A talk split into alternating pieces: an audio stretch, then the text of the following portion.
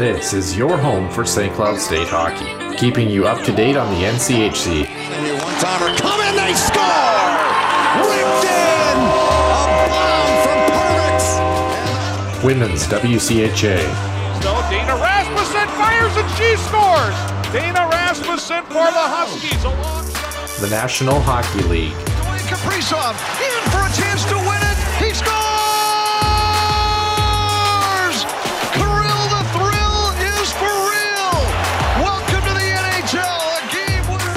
And everything from the state of hockey. St. Cloud Cathedral is now 42.6 seconds away from wrapping up the school's first ever title. Welcome to the Huskies Warming House Podcast Den.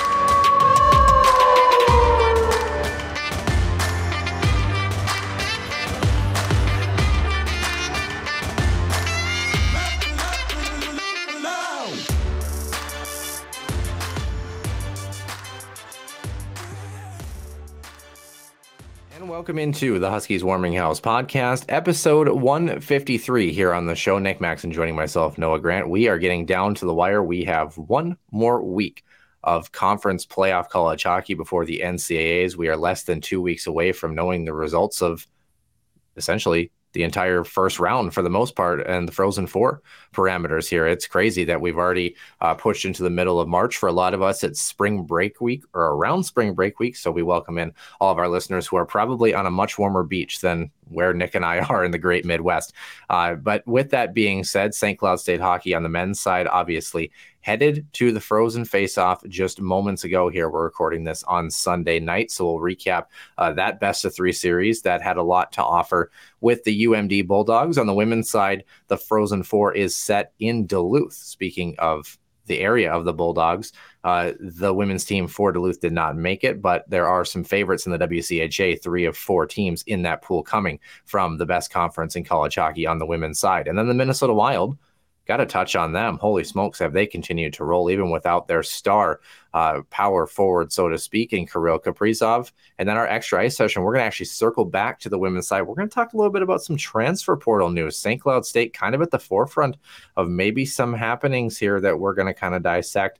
And of course, at the beginning of the regular portion of the show, how could we not talk about the Minnesota State High School Hockey Tournament? We'll have to touch on that as well. So we start, as always, with Center Ice View news and notes in the Huskies Illustrated Weekly Roundup. Center Ice View news and notes. Center Ice View provides you with the best coverage of St. Cloud State Huskies hockey from game notes, recaps, photos, and more. Go to centericeview.com.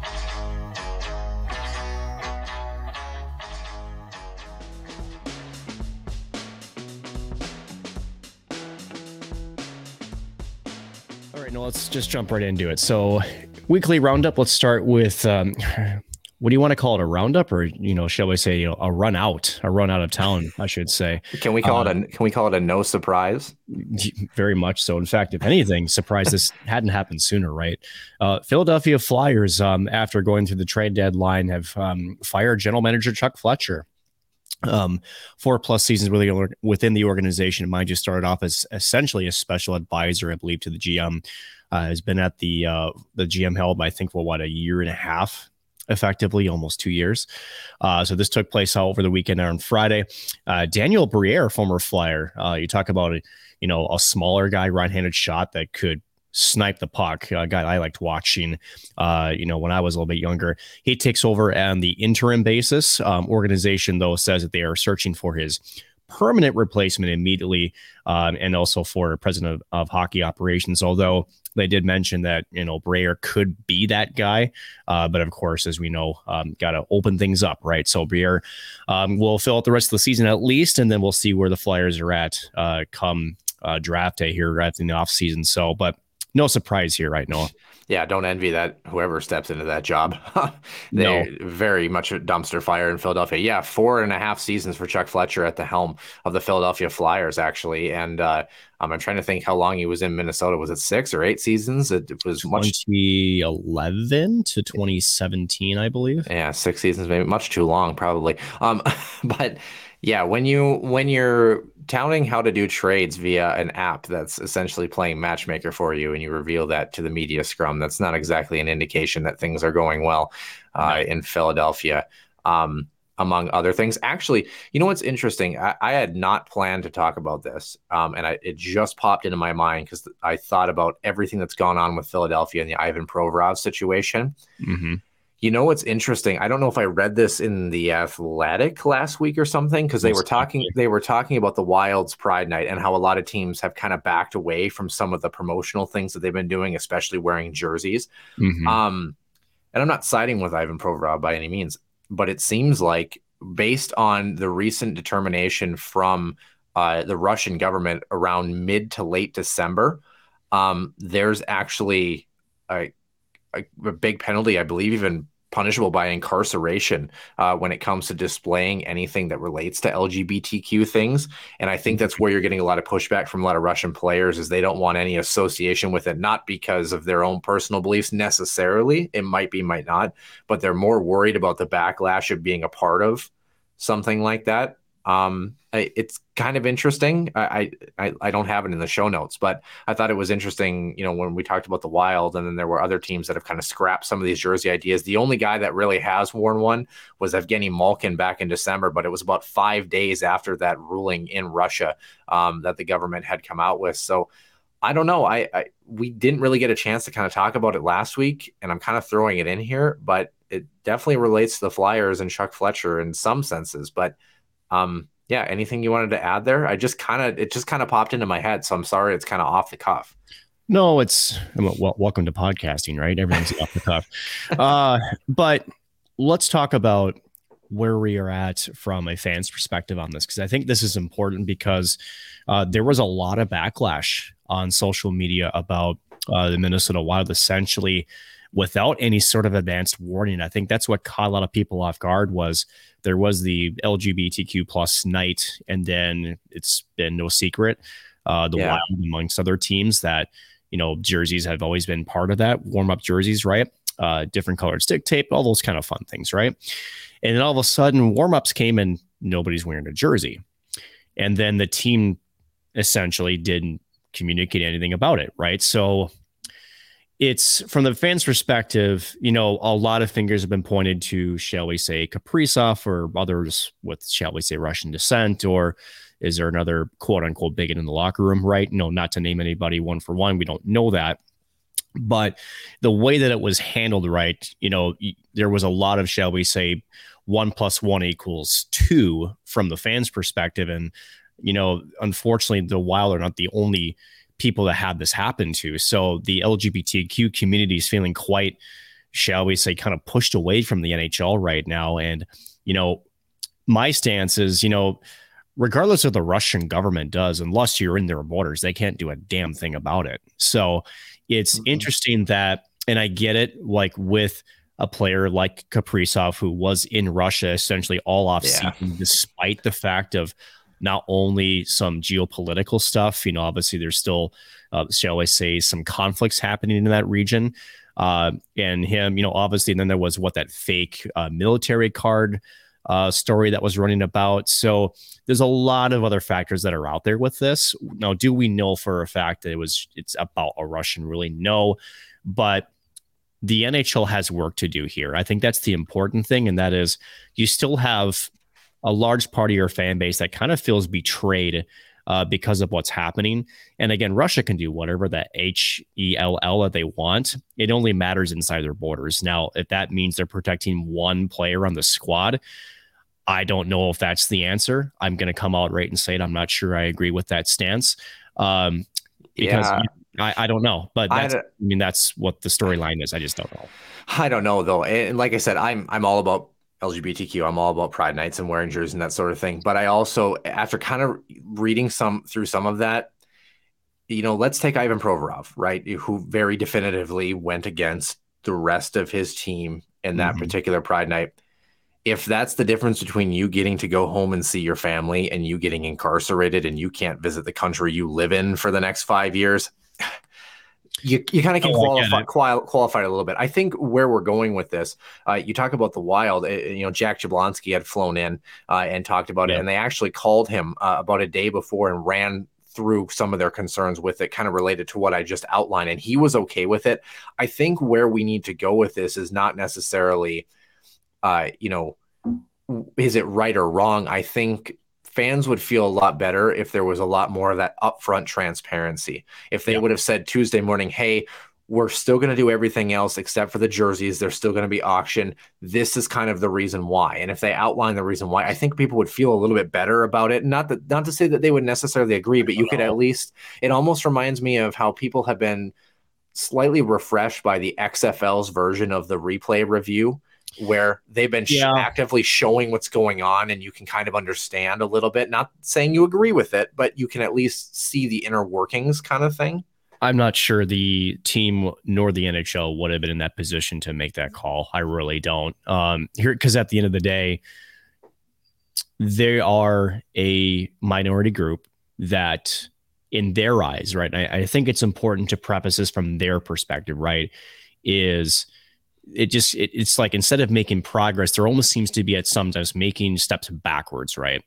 and we can sit here we can divulge a jersey. It's not that big a deal. I think it is i think to some a very big deal for them right? Because it shows that it's not just a few people here or there. It's not people on social media. It's the community that they actually live in. And more so the greater you know powers that are out there that have the you know ability to influence large masses say who cares these are still people that live amongst us and we're just trying to offer our hands in solidarity to these people because at the end of the day, that's all it is, right? Yeah, so and I, I don't know. And, I, don't, I don't, I don't disagree. It's just then what do you say? Like you know, that's the thing. You don't, you don't. Um, no, but I'm saying like I totally agree with that, 110. percent But then what do you say? Okay, we agree with all of that, but what if Kirill Kaprizov is petrified to wear a jersey because he wants to go home this summer? I then, get. Then what do you say to that? That that's what I'm just curious about. You know. So think of it from their perspective again. It's an entire community versus one player that's getting paid nine plus million dollars. You do you think uh, on it? This is going to sound bad. Do you think they give a shit about him? No, they don't. At the end of the day, I think I understand the team's perspective, but the community they see him as a pro athlete that is paid handsomely for his services and wearing one jersey is is it's like okay in their eyes this shouldn't be a big freaking deal, right? Now, I get it. A lot of them maybe don't know that this is something that could be very, shall we say, controversial across international borders. I get that as well. But at the same time, the way that it was handled, like you said, I'm not sure transparency is also the answer either, because here's what's happened. Again, the wild, this is not the first time this has happened, right? Uh, the Ivan Provorov situation. Now, granted, I don't know if those are related exactly in the circumstantial like way. But I do think it brings up a point that is with these different sort of theme nights that we've been doing, right? And trying to outreach to, you know, shall I say, grow the game, right? Which is the whole point of these things, right? And to show like, hey, we're trying to bring the community together. That's what sports is all about, bringing people together and cheer on a common good, right? And to essentially kind of forget everything else that's happening in our world, right? So, way that I look at it is the NHL has some thinking to do. I really do think that you need to figure out a different way to approach it and to celebrate it. If jerseys and different things are becoming this of a backlash, then you can't keep rolling the same ball down the same alleyway. You just can't because if you keep running into these so-called roadblocks, again, the community itself that's part of these groups are looking at it as it's attack it's an attack on them and it probably isn't, but that's how they're going to receive it. So it ends up being an, a reverse PR move for the league than it is intended so. So I really do think there's got to be some soul searching from the league and how can they continue to celebrate these groups, but maybe in a different way that you don't run into these problems and make a community feel almost, shall we say, worse than what it should be. Yeah, it's interesting. I actually just uh, pulled up the article. It's actually an athletic staff article, so it's not one particular. Joe Smith, Michael Russo, Mark Lazerus, uh, Lazerus, Sean Gentile, Charlie O'Connor, and Tarik El-Bashir and Arthur Staple all contributed to the report. And both, and I shouldn't say both, but all those writers, very senior veteran writers too. Yeah. So um, this is coming um, anti-gay laws amended in early December in Russia, per the New York Times, to quote, make it illegal to spread propaganda about non-traditional sexual relations in all media, including social, advertising, and movies. So, of course, they reference the Flyers, they reference the Wild, they reference the Rangers, um, talking about you know their decision as well too, and then the Penguins on the other side of thing having Evgeny Malkin. Um, mm-hmm and then the Kings and Panthers have mentioned that they're going to wear their jerseys as well too. So, and you can kind of read through this uh, a little bit. Um, and but again, you know, I, I still, I, I th- you're allowing Russia's propaganda to win in the U.S. Essentially, is what's happening here. No, I get it. There's player safety involved. I'm not discounting that, but you're allowing Russia to win that battle, and I just don't think that we should be allowing them to influence the NHL over here, especially when they're trying to influence also another part of the world, you know, military, you know, in a military sense too. So, um, yeah.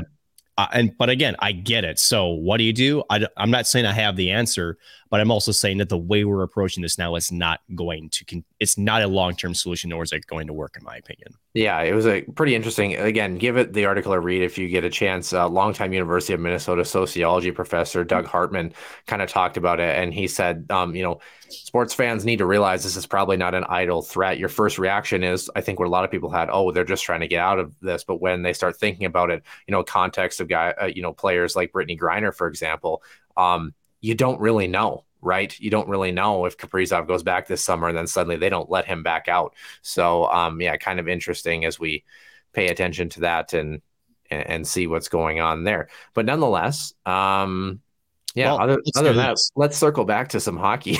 yeah, I mean, it's it's a worthwhile conversation. Again, I'm not going to sit here and say that I have the answers, as I don't. Yeah. But we we can call out the problems, and and also can call out that I don't think it's been handling very well. Uh, speaking of, I should almost a perfect segue. Uh, some organizations have been handling their business really well. How about the Boston Bruins? Well, right? at least um, on the ice. Yeah. Well, okay. So you you just have to throw in these possible sidetrack tangent things to the conversation, don't you know? How typical North Dakota. You're welcome. I know. So we, we don't have much here, so I I know. Uh, but the Boston Bruins have plenty of wins. In fact, we're the fastest team in NHL history to get to 50 wins. Uh, in fact, it in Game 64. Now, mind you, the Lightning in 2018, 2019, they did it in 66 games, so they beat them in two games. Um, yikes. How about this? 59 and 5 so far in uh, this season. That's just ridiculous. Um, 105 points through 64 games. Uh, they're on pace to break an NHL all time record in the 1977 78 Montreal Canadiens of 132 points in a season. Now, granted, they would. It's it's close and it's certainly possible. But let's not forget, Noah, that uh, the 1819 Tampa Bay Lightning, which I don't think anybody thought would lose a game in the Stanley Cup Finals, they never won one. They got swept by none other than the Columbus Blue Jackets. Now, certainly not anticipating the same result because they're not going to a play Columbus, uh, but they are in a stacked you know division in a stacked Eastern Conference. So a first round knockout by the Bruins isn't actually all that. Shall we? You know, it's it's still possible too. So we'll see what happens. But Boston having quite the heck of a regular season up there in the Northeast, and uh, uh, they, they look to be an unstoppable train right now. So uh, congrats to them on that milestone. That's pretty impressive. Yeah, 127 points for the Lightning that year, by the way. So just five points shy of tying that NHL record. So we'll have to see if the Bruins get there. They certainly have been good. I mean, you still kind of take a look. In fact, we we've kind of looked at this off and on as we've gone essentially through uh, the season. And I want to pull it up just to make sure I have it right. Yeah, Boston at home has only lost three games in regulation. They are 27 3 and 3 at home, and they are 23 7 and 2 on the road. Um, that's not too bad. In fact, if we go to league standings, no shock there at the top of the list. The next is Carolina. Carolina is a full 11 points back of them with the same number of games mm-hmm. played. I mean, that's just otherworldly. Ridiculous. Yeah, the type of run that they've had. So the Bruins, yeah. Um, you know, they might not get to the Stanley Cup final, I really wouldn't want them in the first round. I think that's no. that's where I'm going to go with that one. Second to last topic here, uh, just going down the coast. Uh, the Washington Capitals signing defenseman Trevor Van Riemsdyk, three-year contract, average annual value of three million dollars, 19 points, career high this season, 146 blocks, leads the Washington Capitals, 66 games and about 20 minutes average ice time per night. He's 31 years old. Um, a WAR percentage of 89% and some pretty sparkling offensive metrics and not too bad defensive metrics to boot. So congratulations to Van Riemsdyk on that. TVR and JVR also uh, make themselves home here in the off season. Here they got a place on Lake Minnetonka, so um, they skate uh, around the metro, and then also I know both of them take part in the beauty league as well. So uh, kind of a state of hockey comparison with them. Yeah. As uh, you know, they uh, love to be and they're aren't they uh, Ontario natives if I remember correctly. Pretty I- sure. that's not something I have packed away in my Rolodex. No, so- they're not. No, JV. No, no, they're American. No, they're Americans. JVR. They are either New York or Pennsylvania natives. That's way too much math. I all I know is that I'll, where- I'll take a look. all I know is that where I live, it's flat and it was very windy and very snowy and very blizzardy this past week. In fact, New before- Jersey, sorry, both Middletown Ah. and Jersey. Yeah, before the Toro game on Saturday, I was shoveling snow for five hours in front just to get fans into the building. So, um, yeah, I that's all I've got as far as my geographical knowledge here. Um, but what I can tell you, three injuries on the docket here. Of course, Wild fans won't like the last one, but let's start with the one early last week. Ryan O'Reilly still out at least three more weeks with a broken finger, targeting an April 6th return. Ottawa, former Minnesota Wild netminder Cam Talbot out three weeks with a mid body injury. And Minnesota's Kirill Kaprizov, we'll touch on this in the main portion of the show, out three to four weeks with a lower body injury.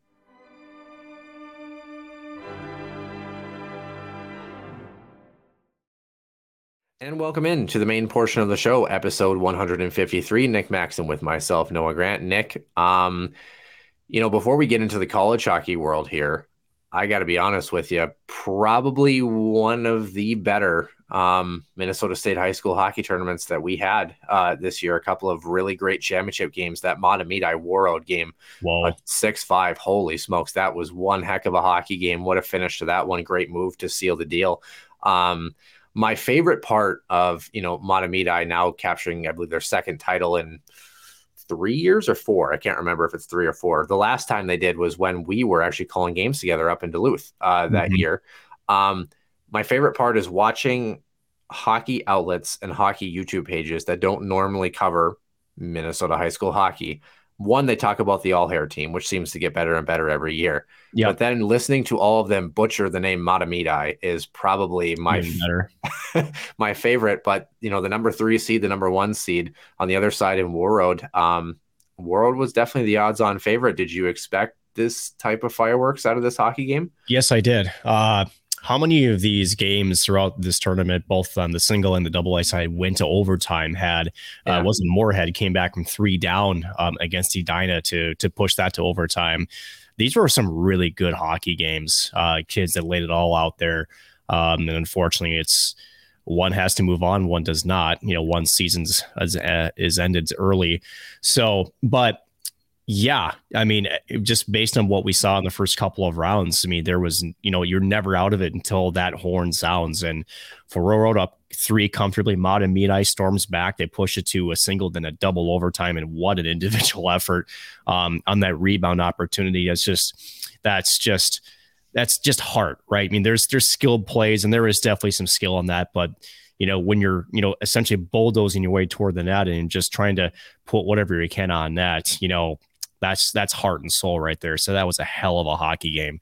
Uh, and then Minnetonka Edina, of course, in Double A. That one ends in regulation, but also just a very good chess match back and forth between those two squads. Again, both uh, legacy franchises. We talk about you know state titles and tournament runs, and just always seems to be in the mix. Minnetonka was the number one team uh, essentially all year. Um, Edina gave them a good fight, but overall Minnetonka just the more deeper team and certainly looked a lot more poised in that championship game when able to hold on two to one in that one. But overall, great tournament again. Saturday, Sun, you know, Friday, Saturday, I should say, over eighteen thousand people in the buildings. Uh, yeah, yeah, there. And that speaking of traditions, right? There's always that one, you know, Twitter thread that says, "Here's the NHL attendance," and Minnesota State high school hockey is in the top two, if not top five. Um, throughout the weekend, beating some NHL attendance wise, that always seems to make its way onto my timeline as well. So overall, another great tournament. Again, just one of the better ones is because of just how close they were. There was never a lead that was safe. Uh, just great entertainment and also just great play by these youngsters. And again, the skill, the speed continues to get better. And then you wonder why Minnesota turns out as many NHL players and talent that they do. Big part of it is what we saw this weekend on display. Yeah, I don't think I want I would want Mahtomedi after regulation. They seem to really get the job mm-hmm. done when you push into overtime. Third place winner in the single A bracket was Hermantown over Orono, and then um, St. Cloud Cathedral won the consolation bracket. And then, of course, in Double A, like you mentioned, a very good game between Edina and Minnetonka. Minnetonka the two to one victory, like you mentioned.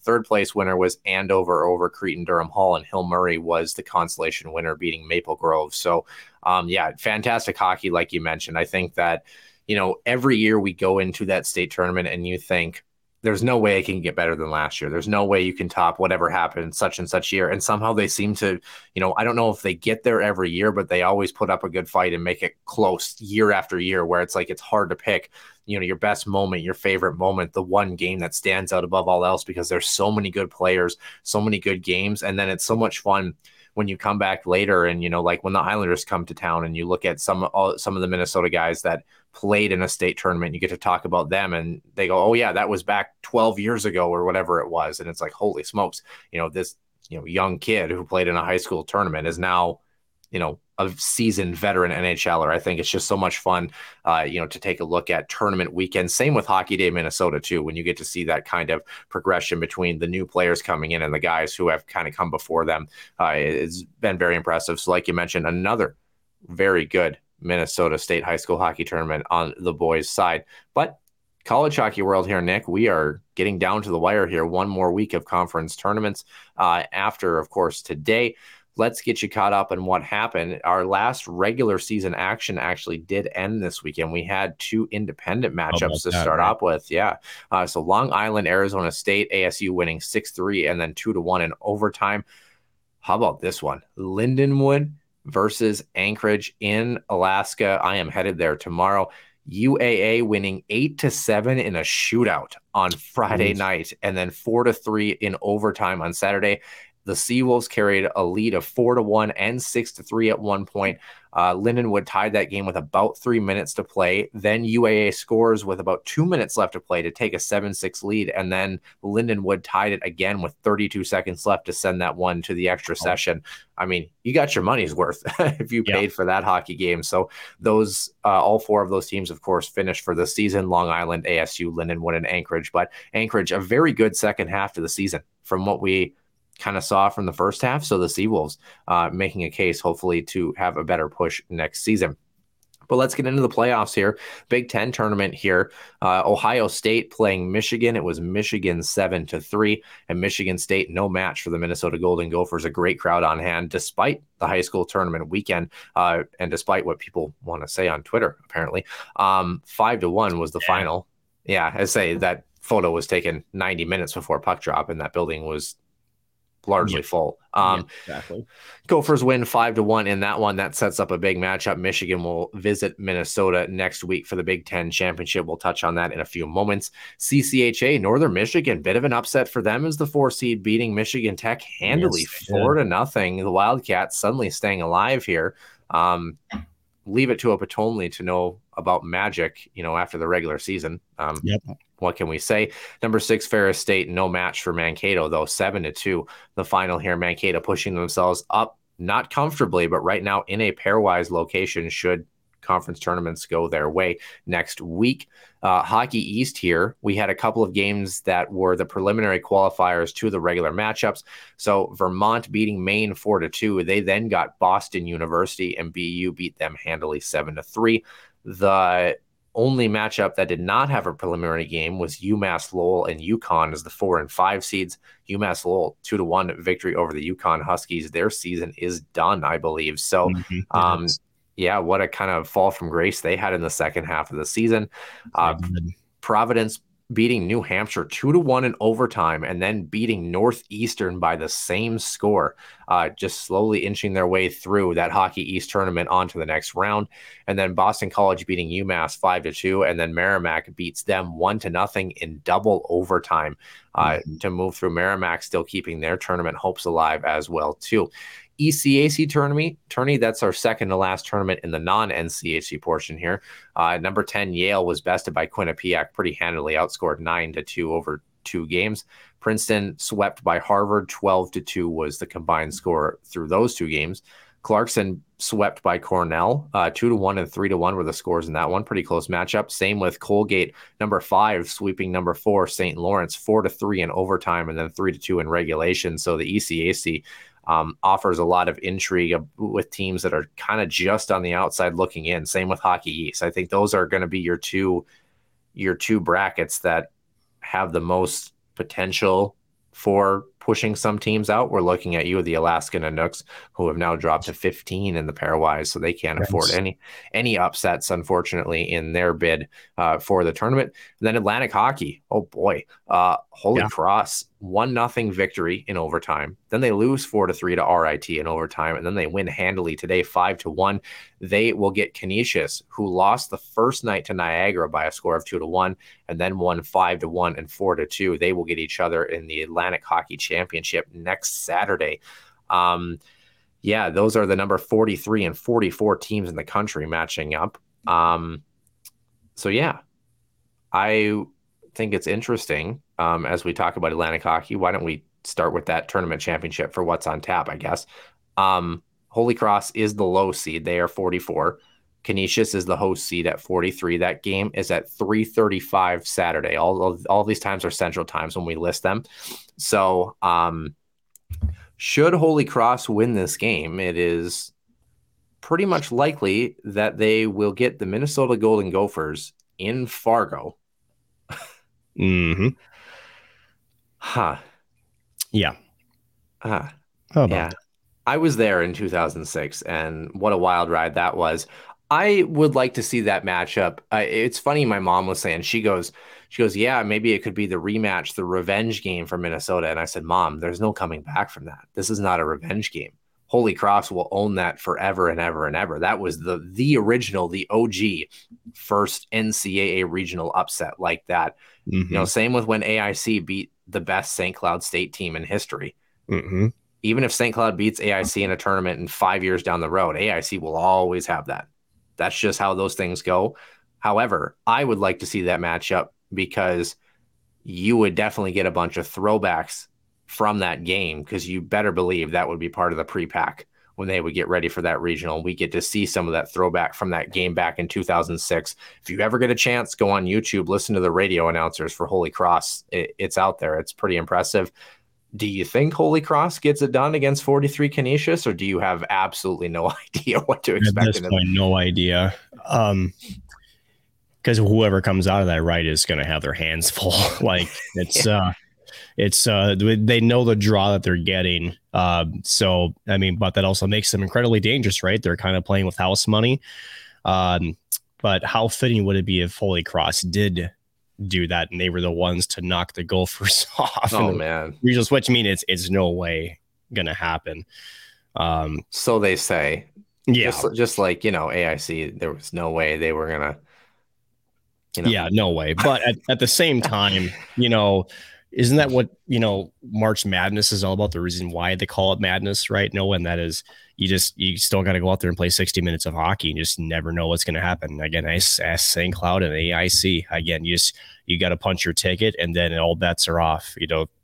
At the end of the day i mean we all especially huskies fans i know we're going to talk about their results of this past weekend. But yeah. in 2021, I don't think anybody was predicting that that team would make it to a national championship game uh, just based on the body of work that they had in front of them, right? So sometimes you just got to, you know, you get on a roll at the right time, or maybe it's just the right matchup at the right time. Um, you got to have a lot of things that go your way. And sometimes, even though the best skilled and so we say the best team via record, you know, is always the odds on favorite. And there's no question the Gophers have both of that. They have, you know, a plethora of talent um, and are coached very well. But uh, again, just based on the environment, you know, based on, you know, the emotions that get there, you, just, you never know. So yeah, you do never know. I, I think Minnesota is the only team when I look through the pairwise right now that I say is about as unclose to untouchable as you can get and yep. they're not even that untouchable depending on how you get them on a given day or weekend potentially. Yep. Um, but yeah, this is all bets are off and the parity has been extreme this year. You can't count anybody out here. And that's why I think like if you're Alaska sitting at 15 in the pairwise, you're shaking in your boots because we're going to go through these conference tournaments and so many of these teams that are still outside of that bubble looking in that have a chance to do some damage.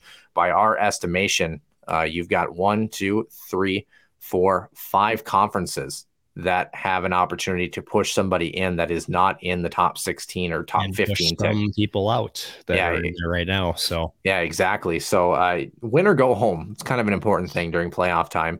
Yep. uh, big 10 championship this will be at 7 o'clock on saturday. Number four michigan faces number one minnesota. So when i read these rankings off like i said Atlantic Hockey 44 Holy Cross 43 Canisius those are the pairwise rankings as of Sunday night at just after nine o'clock. Okay. So if you're wondering what I'm reading off, I'm reading those off so people can get an idea of where we're at heading into the last week before selection Sunday. So number four, Michigan, number one, Minnesota. Hmm. Who wins this one, Nick? Minnesota. I I think there's a, especially for some of the uh, the players that were there last year. I think there is a bad taste in their mouth, and to them, this is a necessary step to get them prepared for a deep tournament run. Um, now, granted, if they lose to Michigan, it it it can we say it almost means nothing. I yeah. mean, honestly, uh, but you know that the players are looking at that way. Um, I know that they want sort of some vengeance there, so I, I think Minnesota gets the job done here and takes home their Big Ten title.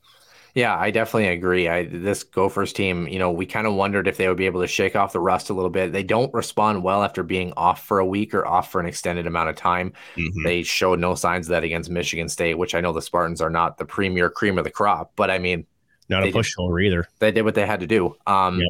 So the Gophers, that's going to be a big time matchup. Might even be a Big Ten matchup, as some would say. Um, yikes. Huh. Uh, anyway, CCHA championship, that one's going to be at 507 on Saturday. So you can actually, if you wanted to, I mean, you're going to be taking a lot of hockey, but CCHA championship starts about two hours before the Big Ten game. That will be number 27 Northern Michigan against number 13 Mankato. I honestly think and I don't, I, I, haven't plugged in the math to see if it would change Mankato drastically, but I think if you're the Mavs and Northern Michigan, have to win. Agree. I think whoever whoever wants to make the big dance, you just you have to, win. win. Like it's not it's not where Mankato can lose and feel very comfortable about that.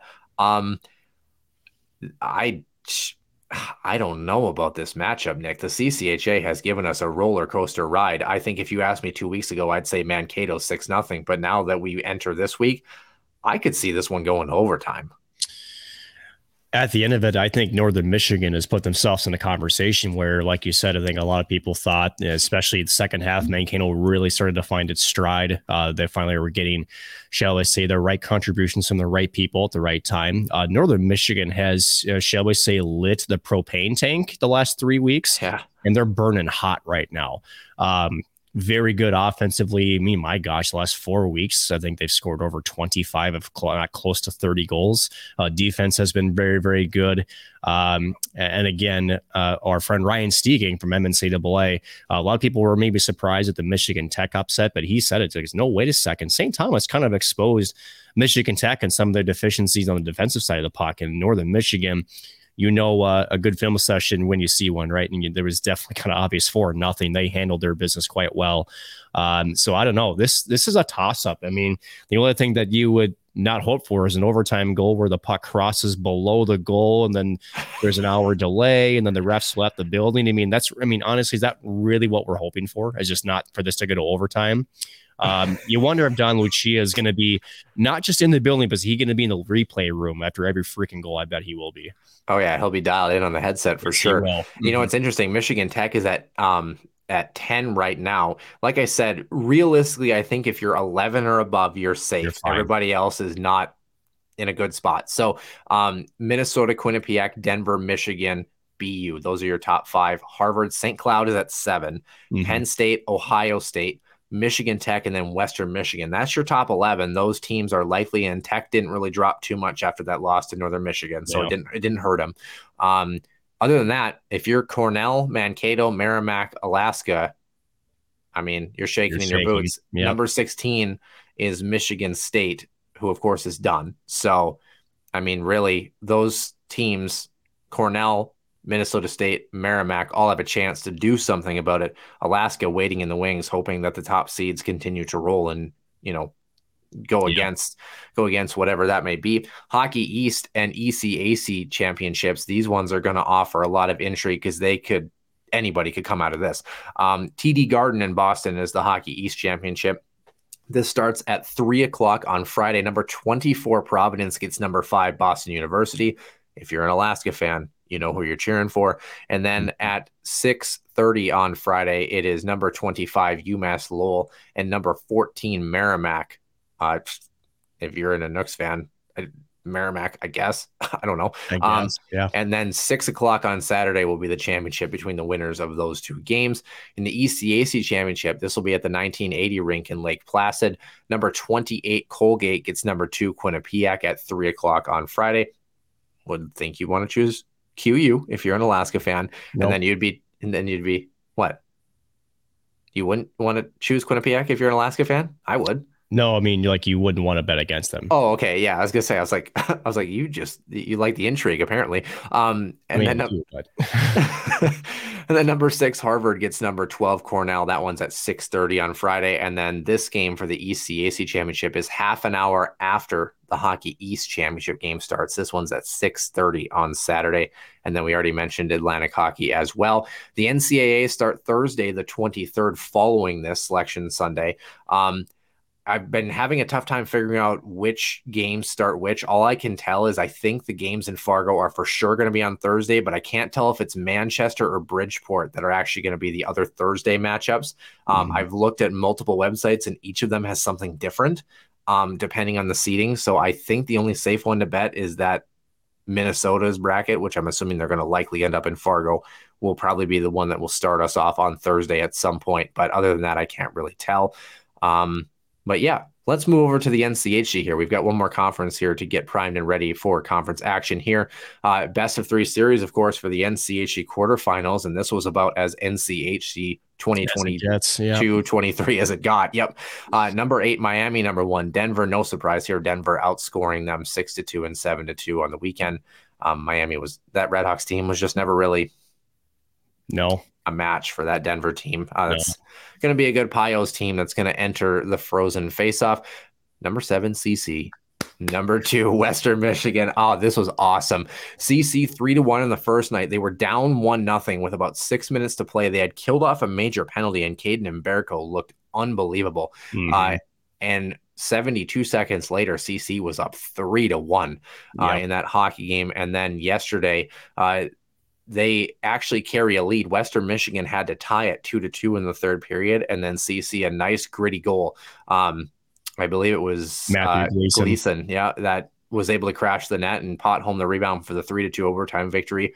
The Tigers are still alive right now, um, and we'll get mm-hmm. into the seedings a little bit, but they actually get Denver um, yep. in, in their first matchup. So that, I mean, I'd like to say that we were surprised that the Tigers got out of this series. I think the surprise came that it came in two games. I think we probably would have expected this one to go the full distance if that were the case. Um, how about, Kris Mayotte's club? so it is kind of surprising in the sense where you know CC actually started off the season relatively good, right? And then, shall we say, end of November, beginning of December, they kind of started to tail off a bit.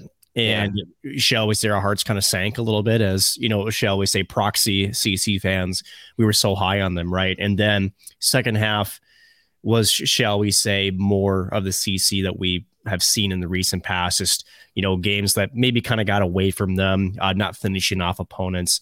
And then for whatever reason, backs against the wall and for a Western Michigan squad, you kind of wonder a club who's got some questions to answer right after this weekend. Now, granted, Western Michigan, again, I think at 11, I remember in the pairwise, uh, not actual locks, but virtually pretty safe, right? Um, they're going to be waiting around for a couple of weeks before they play hockey again. And you talk about breaks. Uh, that's that's a tough one for the Broncos, right? Yeah. But holy cow, CC. Um, good for them. Let's just put it that way. Good yeah. for them. Kris Mayotte, I've said this before, I'll say it again. Kris Mayotte is a wonderful hockey coach. He's a wonderful human being. There's a lot of great people, a lot of great players in that CC squad. And if anybody's done a little bit of looking around the recruiting classes that are coming up, yeah, they've got some pretty damn good recruits coming in too. So watch out for this Tiger squad. Now, granted, the Gold Pan matchup now in St. Paul, uh, Denver has sort yeah. of owned that the last uh, quite a bit. So if if they can get through that game, though, you you, you know what? Holy cow! And yeah. the last time I covered CC in a playoff, I actually did cover them back in 2013. I actually covered them upsetting the Golden Gophers, who are again were the favorites in the WCHA, the final final five of that. Yes, I said that twice in a row. I don't care. Um, CC uh, essentially blanked the Gophers, who had like four or five power plays. They killed them off. Uh, Gophers, I mean, they outshot them like 42 to like 16 or 17. But again, CC just clogged the middle. There was no shooting lanes or blocking shots. Uh, so when CC gets to a, like these situations, they've tended to continue to surprise people. So you can't count out the Tigers. The only problem is, is that again, these two teams know each other very well. And very recently, again, before the playoffs, these two teams played a home and home again, the gold pan, and it was Denver that handled their business pretty well. But awesome to see CC back, you know, in sort of like a more of a, a deeper tournament run. Uh, this is a great step for them and Kris Mayotte. That will certainly do whims and, and wonders for them in their recruiting stance, but uh, good for them. It's going to be fun to see them in St. Paul next weekend, which I will be at. So I'm very yeah. excited to see that. Yeah, it was awesome. I'm trying to take a look here. I, I want to see if I can pull it up real quick. This is only uh, the second time that Colorado College has made the NCHC Frozen Face Off, and I want to make sure that the other one wasn't the COVID thing. So I'm going through each year here. The first two years they did not make it. Don't see them in 2016. I'm gonna guess that might have ever made it to St. Paul. Yeah, the only time um, that they've made the tournament is, I believe, when everybody. Oh, actually, just kidding. Actually, 2019, they actually played St. Cloud. that's right. They uh, yeah, uh... that's right. They were they were the sixth seed, and they had upset Western Michigan of all mm-hmm. teams. That one took three. They won two to one the first night, lost five to two the second time, and how about that winning three to two on the third night? That's right. I forgot they had the Huskies. Probably should have known that. But um, good to see St. Cloud back in St. Paul, by the way, after a recent hiatus, so to speak. Yeah. Um, but yeah, before we uh, let me pull up where. Oh, I was going to mention Western Michigan. I wanted to see who they had before they came through. So in February they started with they have Miami. They had four victories against Minnesota Duluth and Colorado College, and then they lost twice to Denver. And then they had Miami. They won five nothing the first night and five to four in overtime in Miami the second night before having Colorado College. So I don't know if that was a factor. I can't imagine, but yeah, well, uh, this is college hockey. Anything you can imagine. No, I know. It probably happened, right? Um, yeah. Or it's about to. Um, number six, North Dakota. Number three, Omaha. Both of these teams fighting for their lives. Oh, um, yeah, this one was tough oh, to boy. watch uh, just a couple hours ago from when we're recording the show. UNO winning the first night two to one. They lose to North Dakota three to one the second night, and they enter the third period of Sunday's game tied two to two, and they lose five to two, giving up two markers in the last five minutes um, North Dakota advances the Omaha Mavericks for what was a very good in conference season. Just not quite enough. Still sitting in the top 20 in the pairwise just wasn't good enough. And just like that, this Mavs team that suddenly surprised us has suddenly dwindled off into the sunset, so to speak. I mean, I don't I don't know I don't know that Omaha necessarily played bad, or did North Dakota finally kind of wake up a little bit? I mean, I think a bit of both, honestly. And North Dakota has, you know, their biggest Achilles heel this year has been defense. Uh, their offense has been there, especially about the last two thirds of the season. Again, a lot of freshmen coming in, very highly touted freshmen. Again, Jackson Blake, I think, if I remember correctly, one of the favorites to win NCHC Freshman of the Year. Somehow Ben Steeves is not on that list, and I'm still curious as to why he yeah. was not on that list. I think that's absolutely to Max Veach, another friend of us at MNCAA. That's a sham, honestly. He should be on that list over 20 goals first. UMD Bulldog player to a match over 20 in this freshman since going back to the golden uh, the golden Brett Brett Hull. So uh, Brett interesting. Larson. Yeah, that that's the other one. No, this Brett has hair, so it's fine. Uh, he, he had he had hair back in the day, I guess. He did. Uh, we're talking now. So, uh, but uh, yeah, I don't know. Uh, but North Dakota has figured out some things defensively too here later on. Uh, and again, Omaha has been sort of the thorn in UND's side. So Yeah. a little bit of, you know, for North Dakota, this is more than just advancing back to St. Paul, uh, which is going to be just well more green on St. Patrick's. You know, I geez. I mean, first of all, I thought Nebraska Omaha the first night. I thought they were pretty much in, honestly, um, Yeah. even with the tight score. I'll tell you what, though, um, don't kid yourself. The NCHC is absolutely licking their chops at the fact that North Dakota won this series. oh, we know this. Yeah, you know, and that Mhm. they're going to travel very well. Um, Yep. their their first opponent in the Frozen Face-Off might not like it so much, though. Um, Uh, yeah. How about um, how about we? How about we? You know, if you live in the Granite City, maybe you know, drive an hour and a half south and see what happens. Uh, St. Cloud, number four, facing number five Duluth. It was the Huskies the first night, three to one. They lose five to one in night number two, but statistically, the game did not reflect that at all. not close? A- And then three to one again today for the Huskies. They are back the Frozen Face-Off in St. Paul. Um, yes, I mean, you know, even the loss on Saturday was not uh, like St. Cloud played three good hockey games this weekend. Granted, did we talk about how the second period has been the worst period for the Huskies? yes. Didn't, didn't really pick them up on Saturday. Really did today on Sunday though. Yes, I mean. Mhm. so, but let's rewind the clock all the way back to Friday. The only game I have an actual attendance for 26 20. Of course, tournaments and other things will do that to you. Three to one, the Huskies win this one. Josh Luedtke gets on the board first before Duluth answers with a power play goal. Then a four on four goal from Micah Miller, Andre Treball, Aidan Spellacy uh, tally the assist there. Huskies enter.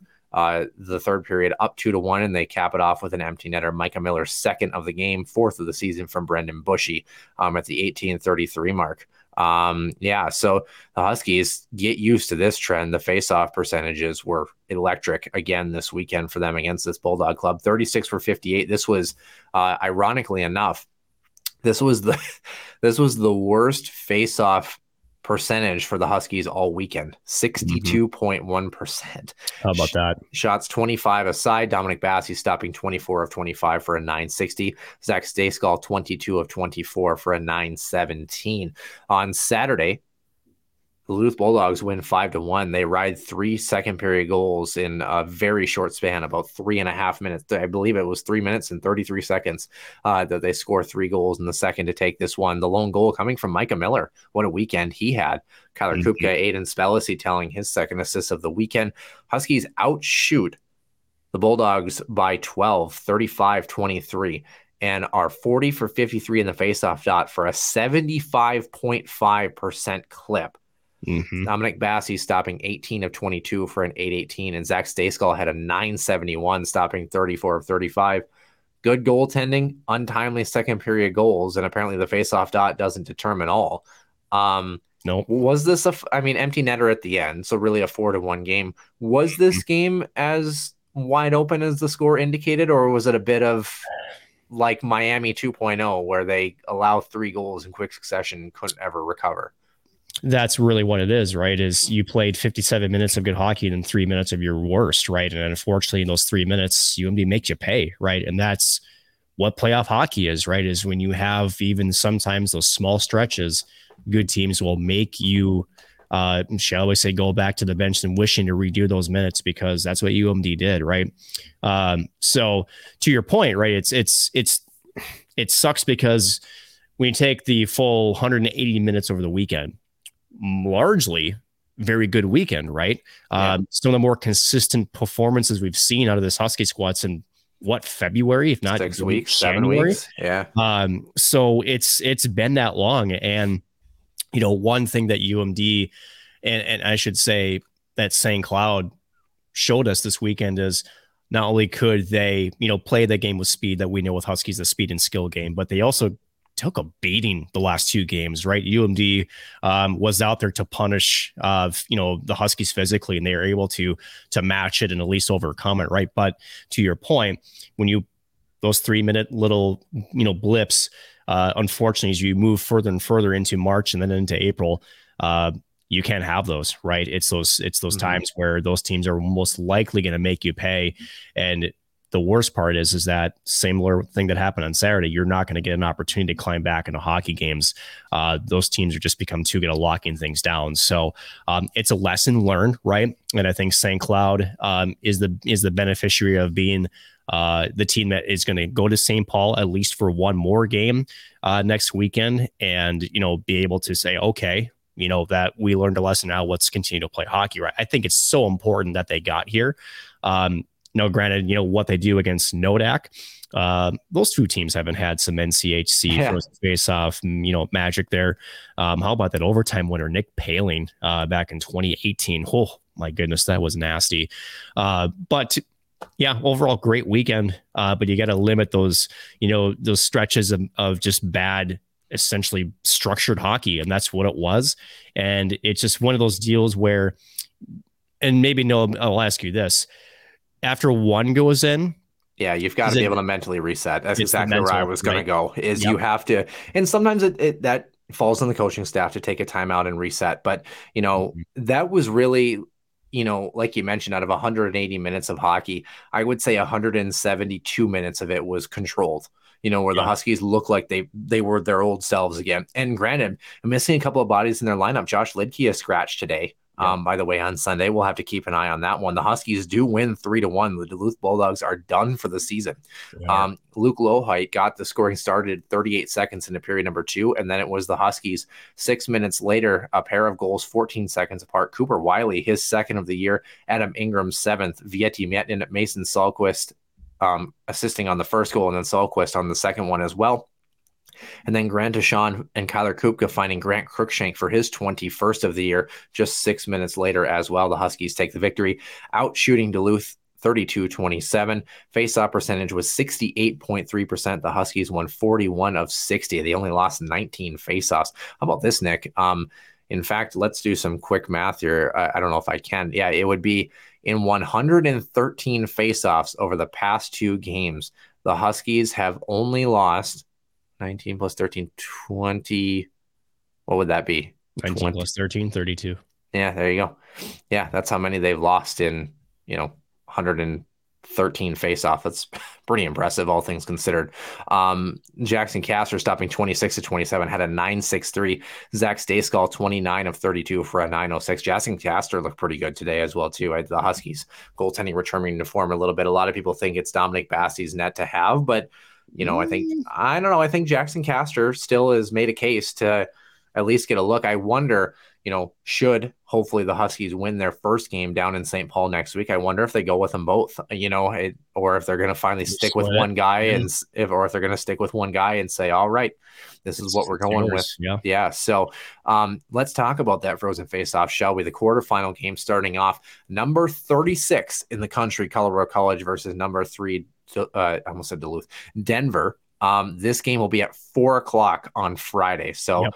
CC on the outside looking in, and then the other quarterfinal game uh, at 7:30 p.m. the primetime game on Friday. Number 18 North Dakota on the outside looking in, fighting for their playoff lives yep. against number seven St. Cloud State, the Huskies. Um, if you're a St. Cloud fan, I know we talked about getting to the Herb Brooks National Hockey Center. Now meander your way the other direction, south of the Granite City, because that's a game that we could desperately use some noise because it's going to be loud yes. in that building. And I think it's important to point out, Noah, too, uh, for the NCHC Fan Fest is back this year. Yeah. Um, so for the last couple of years, because of some obvious things, some COVID and some different things, uh, they hadn't had, you know, sort of those parking lot type things. Uh, that's back. Uh, also, if you're going to be coming down for the weekend on Thursday, it's actually a fan skate. You can actually skate on the Xcel Energy Center ice. That's seven o'clock on Thursday. Um, just have to bring your own skates. Um, I think you have to sign a waiver. Um, if you're if you're Noah Grant, you might want to bring your helmet because we don't want you to fall and bust your head open. Uh, but but uh, yeah, I think uh, from seven to eight thirty um, is the uh, the fan fest at least starting on Thursday, and then plenty of other activities Friday and Saturday. So get out. Um, it's going to be St. Patrick's Day weekend. There'll be lots of green, unfortunately, because they travel. So please, let's let's make it more Christmas colory. Can we put some red in there? So yeah, I mean, come on. That's a tough weekend to have St. Patty's Day too, right? Weekend, yeah. You know, I mean, it's a good otherwise, but the fact that you know the color that you're supposed to be required to wear. You know, here's the thing though: pinch whoever the heck you want if you know what color green. If it if it's Royal Kelly, yeah, yeah, little pinchy pinch when you're walking by. Yeah. Um, 7:38 Saturday is the championship game as well, so pay attention to yep. that. I imagine, and I hope Huskies fans will be paying attention to that because that would mean very good things.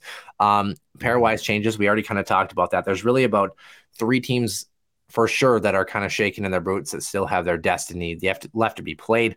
Fourth one would be Alaska, and then there might be some teams sitting around like eight or nine that you know maybe want to make sure that they take care of business and don't drop too far in their single game sets. So, um, yeah, college hockey on the men's side, we are in for a wild ride.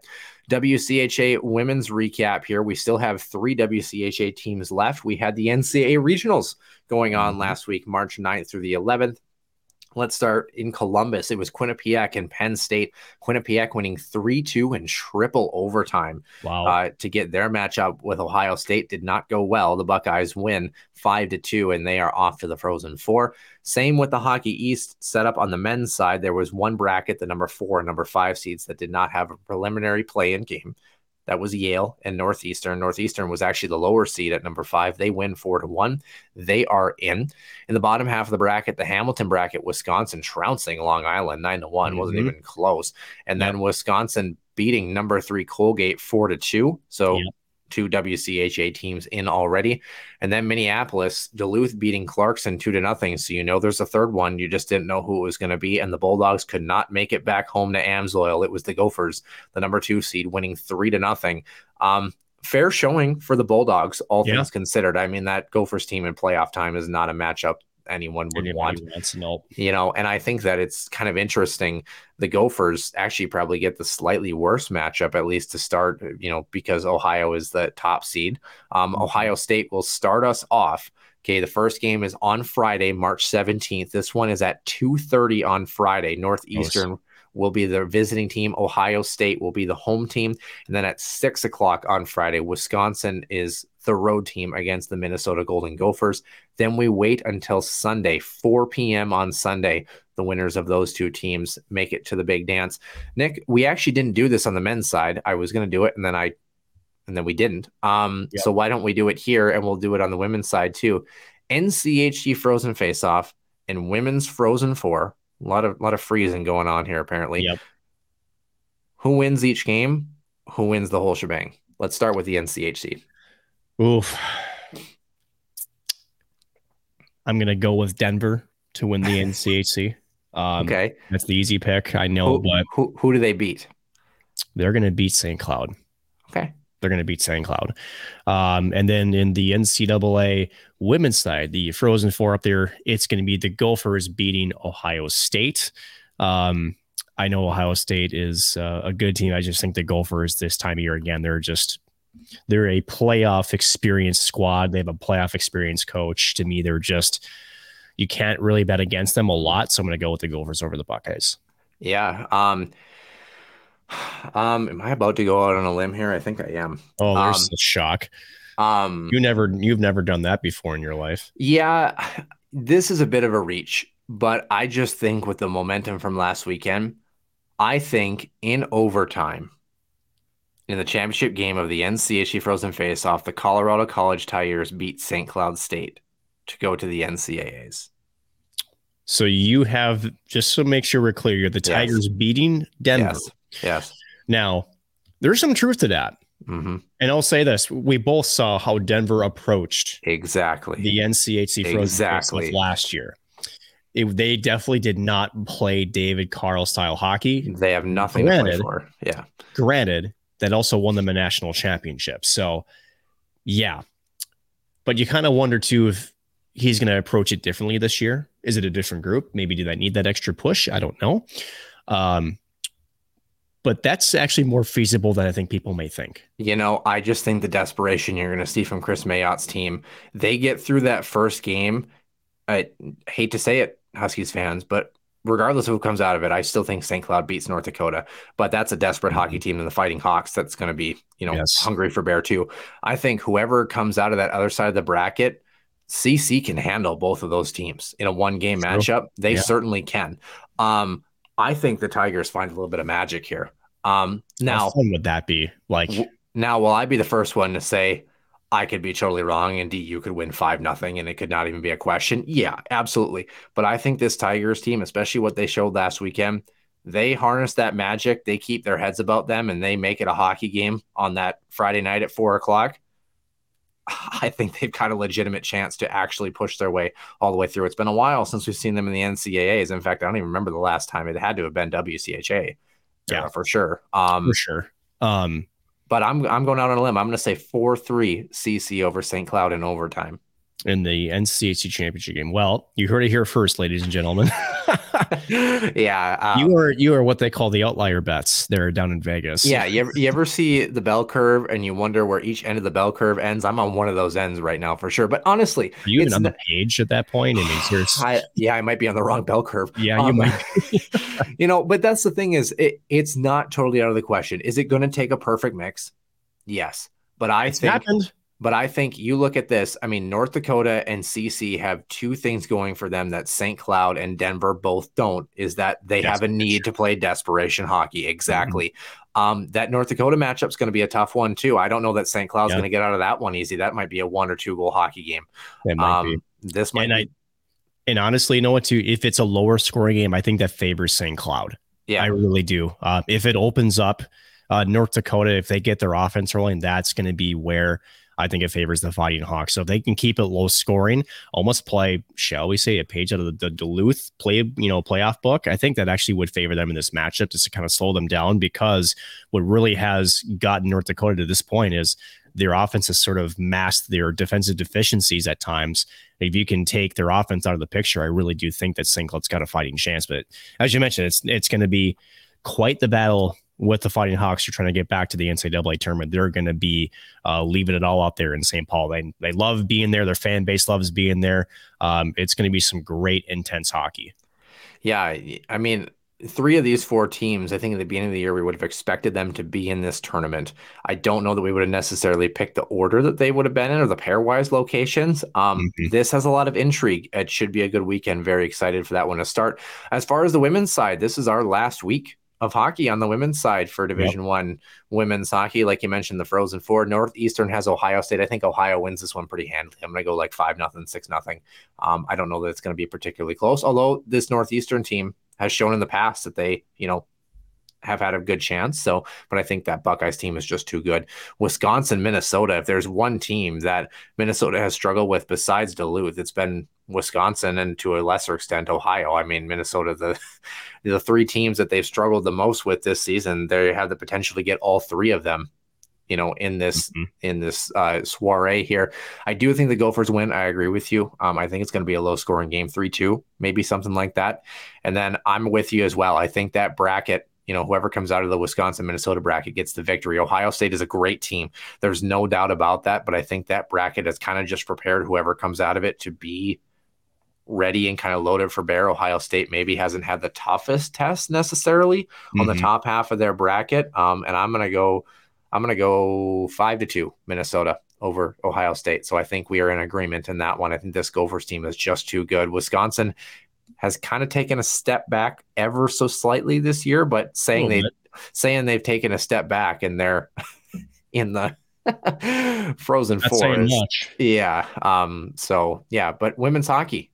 Keep you keep you tuned in here. Stick around, of course, for our extra ice session. We're going to take a look at St. Cloud State and their transfer portal, and really the whole WCHA. There's a couple of other notable names as well too.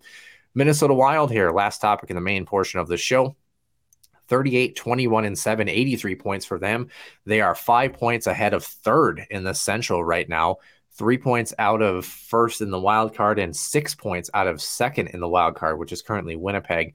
They've uh, obviously just got Dallas above them, plus 18 goal differential for them. They're playing right now as we speak, actually, against Arizona. And is it still not going so well? It wasn't to it's start. Three to, three to two, Minnesota. Okay. Okay, cool. So uh, Minnesota deadlocked in a battle with the Coyotes, which of course are a very formidable now force. Fortitude, I just scored. So oh, there you go. Um, hopefully that score holds. Uh, in the past week, one to nothing shootout loss against Calgary. Jared Spurgeon's goal disallowed in that one. Unfortunate result there. Uh, Winnipeg four to two victory in the peg despite being outshot pretty handily. And then San Jose, the first game without Kirill Kaprizov, uh, five to two. They beat the yeah. Sharks in San Jose. Like we mentioned, they're in Arizona tonight. Uh, at St. Louis on Wednesday before coming home Saturday and Sunday against Boston and Washington.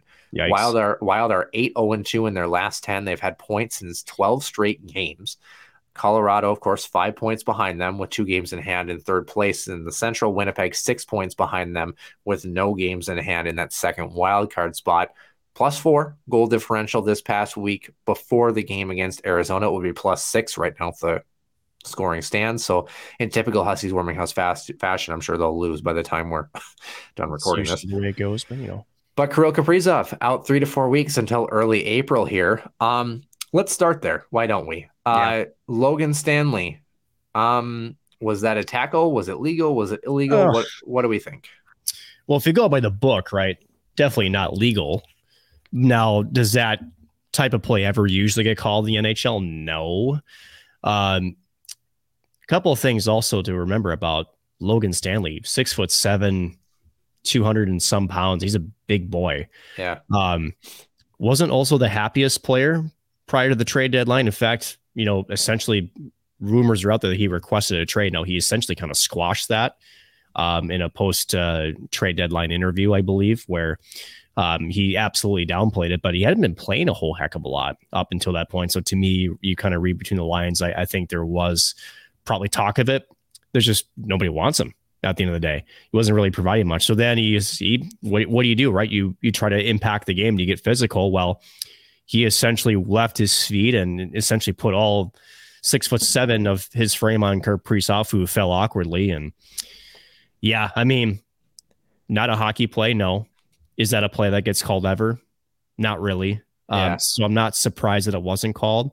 Now, what it didn't look good, but the one thing that gave me some comfort is that he got up relatively On soon his own power, yeah. on his own power.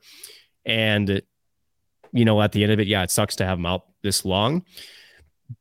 But if we've seen anything in the past with hockey, Noah, uh, you and I, is that if he falls a little bit differently, he's out for the year. So I mean, Yeah.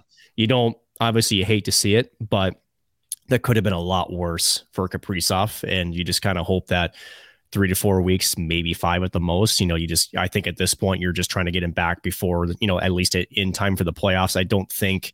You know, if you get a chance and you're 100% sure he's ready to go, maybe you, you slot him in for a couple of games for the playoffs, but I think he'd be ready either way. Um, I think your number one thing is trying to make sure he's fully healthy because when he's fully healthy, obviously the one of the best players in the world. I think we try to push him a bit. That's and it might be that's the case, right? No, I think he's the type of player you almost have to try to almost force him off, you know, keep off the ice because Yeah. if um you hope Minnesota doesn't need him, right? You know, down the stretch. Yeah. and, and you know, you kind of wonder too with some of the moves that uh, Bill Guerin has made. You know, Johansson's looked really good. Yes. I hate to say he's looked really good. Um, obviously, we haven't seen Gustav Nyquist as of yet. Um, he's slated to be back around the same time as Kaprizov is, right? To be kind of a playoff push. Uh, Sundqvist has been serviceable, I think, in the role Yeah. that he has. Um, he's got good foot speed. What a Uh, what a pass he had to Marcus Foligno the other Really night. good pass. Uh, John Klingberg. Uh, oh boy, can I can I say this? He did not look good last night. He did not. Yeah. Uh, I, I see the face that you normally give me when you say no, Nick, you're wrong. But a few pinches in the offensive zone, just bad reads, and he gave up, you know, odd man rushes behind him, and that's what scares me about him. Is you know, part of the knack on him has been we all know the offensive abilities are there, but defensively, sometimes it makes a bad read or makes a bad pinch. And he had a couple of those in last night's game. I think he's been okay, but that's the one area that I'm concerned about is, you know, he, he sees the puck and if it's not a 50 50 puck, you know, he's again, he's going after it. But the thing is, he's got to have an, he's got to look to his left. He's got to see what's behind him because, again, in today's NHL and transition game, you, you- make the wrong move, it's going to end up in the back of your net. You're chomping at the bit, so I'm going to give you a chance to respond here. So go ahead. How you how are you going to derail me from my throne here? Well, as of right now, this is it's 10-12 in the evening. Um, John Klingberg is a plus six and has not been on the ice for a goal against since the Wild acquired him. Well, you can thank both Marc Andre Fleury and Filip Gustavsson for that too. So Yeah. I mean, I don't know. I it's I get the stats, but to me, it doesn't tell the whole story. yeah, I know I know that he wasn't, you know, he wasn't great, but at the same time, it's like I don't know. You kind of know what you're getting with him, right? You know, you got to No, pair him, you got to pair him with the right guy, kind of thing. I don't know. I think he's been okay. And that Um, right guy, and that's the one thing that gives me some optimism is we know who that right guy is. That right guy waiting is, for him. is waiting for him. Um, Hopefully that he's back because I think if those two are able to get some playing time together, that is the the duo I think everybody wants to see, including the Wild Brass and the coaching staff. Because um, that's mm essentially, I think, why you're so comfortable making this move for him because you need somebody that can make, you know, kind of read off of him essentially, especially when the offensive blue line. So I can't wait to see that, and maybe my viewpoints will change, but we'll yeah. see. Well, you know, but going back to the Kaprizov situation, I think Logan Stanley's situation was a case of a player knowing he was going to close the gap and whatever happened was going to happen. You know, I think the initial yeah. idea was a hockey play, but then it was also like, I'm just going to keep going and whatever happens, happens. And unfortunately, Kaprizov got hurt. Wasn't yeah. a great play. I don't think it was overtly malicious. No, but I don't think it, he didn't really let up either. That's all no, I'll say about that. Yeah. Um, John Klingberg to me in the last two weeks has not been the worst wild defenseman though. Um, hasn't no. I have really been unimpressed with a certain somebody. I sound like I'm like a principal. who's, you sound like you're the guy at a board meeting who's trying to not call out the colleague next to him. Yeah, somebody um, covertly this time. Any idea who I'm talking about? I think I do. Yeah, go for it. If you're wrong, I, it, it's Jake Middleton. Mm-hmm. He has given up some pizzas. He's not won foot races in the D zone. It hasn't burned him a ton, and being with Jared Spurgeon will do that to you. Um, has not looked great. He's playing really loose right now. Yeah, is what I notice, and and part of that is because you have Jared Spurgeon, right? And that's sort of you know the the anti argument by putting a guy like Klingberg against Jonas Brodin is that because maybe you mask some of those mistakes too much, is it's almost perpetuating yeah. the problem instead of you know sort of covering it up, kind of say. Um, but I, you know, you kind of wonder with with Middleton too. Uh, we, to his skating, he's never been the most fleet of foot. I mean, that's and that's fine. Um, but to me, just some of the angles he takes, and again, just kind of freewheeling um, I, I, get the sense that he's just almost playing, shall we say, blind. Is yeah. that the best way to phrase it? And and I know that the pairing, you know, Jared Spurgeon, Jake Middleton, and then you know John Klingberg, um, Jonas Brodin when he comes back, and then kind of the question, what do you do with Matt Dumba? Would you ever yeah, entertain? Yeah. Would you ever entertain a Jared Spurgeon, John Klingberg, and a Jake Middleton, Jonas Brodin, knowing yes. that you're going to get fire wagon hockey in the top unit? But yeah. a guy who is a good 200 foot guy in Jared Spurgeon, and then you get a shutdown defensive guy and a guy that, albeit Jake Middleton, might not wow you offensively, but he's not going to burn you defensively if he's paired with a guy like Jonas Brodin kind of mm-hmm. thing. Um, that's that's more on Jonas Brodin because you can almost put any you can put myself with Jonas Brodin and it'll be fine, right? So, well, let's um, not let's not jump the gun here. No, I know, but you know, just it's more of a compliment to to Brodin, and I, I yep. still think he's the most underrated defenseman in the in the NHL. I really do. Um, but you could go to that. I mean, isn't that sort of what you try to have when you build a roster? If you're a GM, is to try to have pieces you think you can kind of intermix because let's be let's be frank. I mean, did anybody have Kaprizov getting injured on their bingo card? No. Um, Brodin, obviously, when he's out, I mean, they've gotten through it, right? I mean, they're it's not being pretty all the time, but they're they're pushing through it, right? And one of these one of the situations, of the pauses with some of these injuries that are happening is you're learning to figure out how to play with different pairings, with different settings. So that way, if it does happen in the playoffs, I mean, playoffs are a whole different animal, right, Noah? Yeah. Uh, you may be forced to play with a new uh, defensive pairing. You may be forced to juggle the, the forward lines just based on need, right? And if the Wild are finding ways to win without Kaprizov, they're finding ways to get through defensively without their best defenseman in Jonas Brodin minus Jared Spurgeon, right? Um, to me, that can only give the team more confidence going into a deeper playoff push because then you're like, well, doesn't matter who I, I can give my lineup this look if I want a little bit more offense, if I can sit things back a yeah. little bit, so I want a more defensive presence, and you can feel comfortable giving the your opponent different looks. So I think this, I mean, inherently it's obviously a good thing. Now we'll see how the rest of the next couple of weeks play out because again, Kaprizov is out three to four weeks, but early signs, especially without Brodin, he's been out what two weeks now. Um, yeah. They've gotten through it.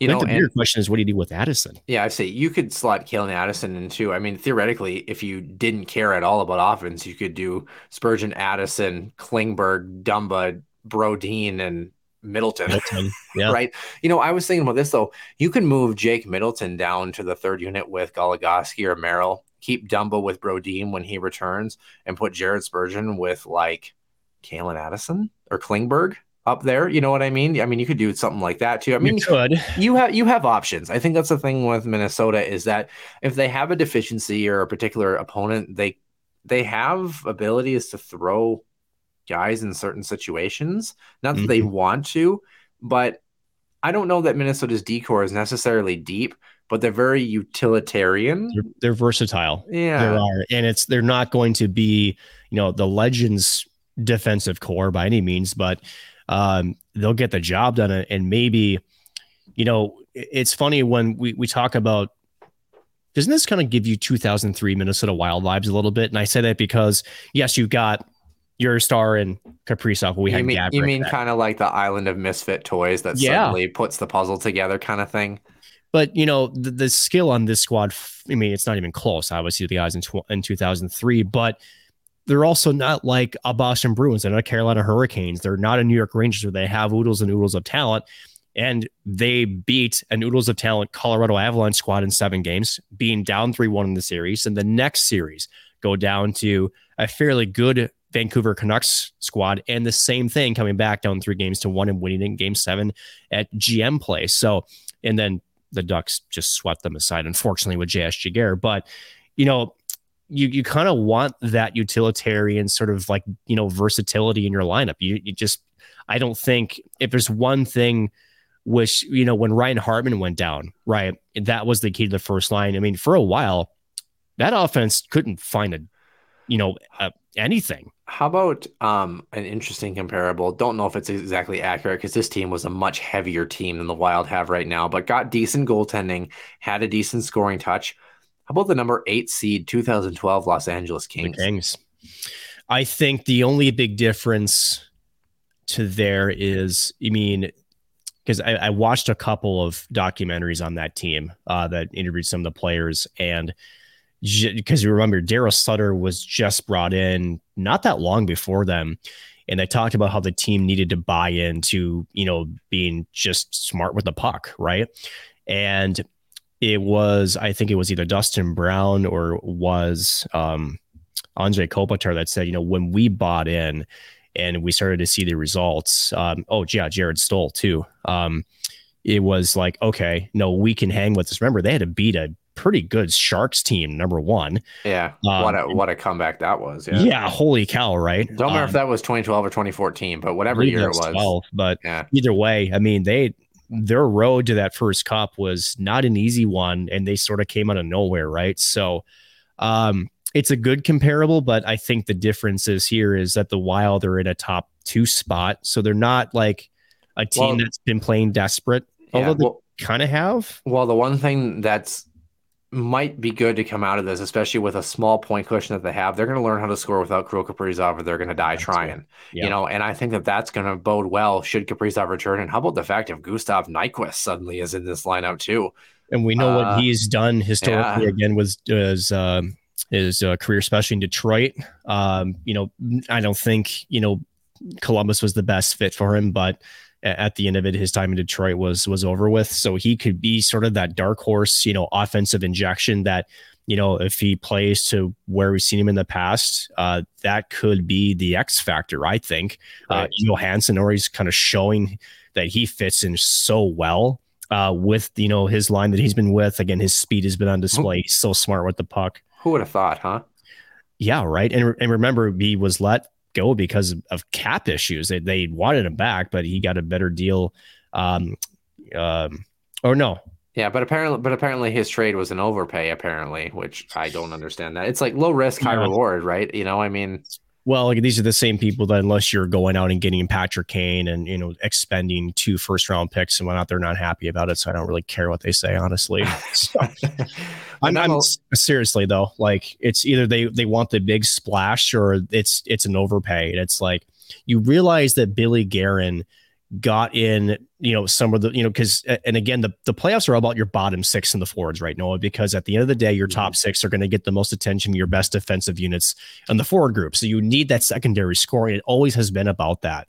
Um, I think if you were to go back as hockey fans and go back to some of the Stanley Cup uh, runs that you've seen, it's always been like a third or fourth line hero. How about last year? Uh, Valeri Nichushkin um, was a guy that came in, you know, with his story and was sort of just the catalyst to a lot of the Colorado Avalanche's big time goals and just very timely goals, right? Uh, for St. Louis. So who was uh, for St. Louis? Was it um, well, Robert Thomas had one. Robert Thomas, yeah, yeah, and then um, with Barbashev too at that time. You know, that's the thing too, though, is like even guys like Oscar Sundqvist, even Ryan Reaves has looked serviceable when he's been in the lineup. He's had a couple of good looks lately. This wild he team scored tonight too.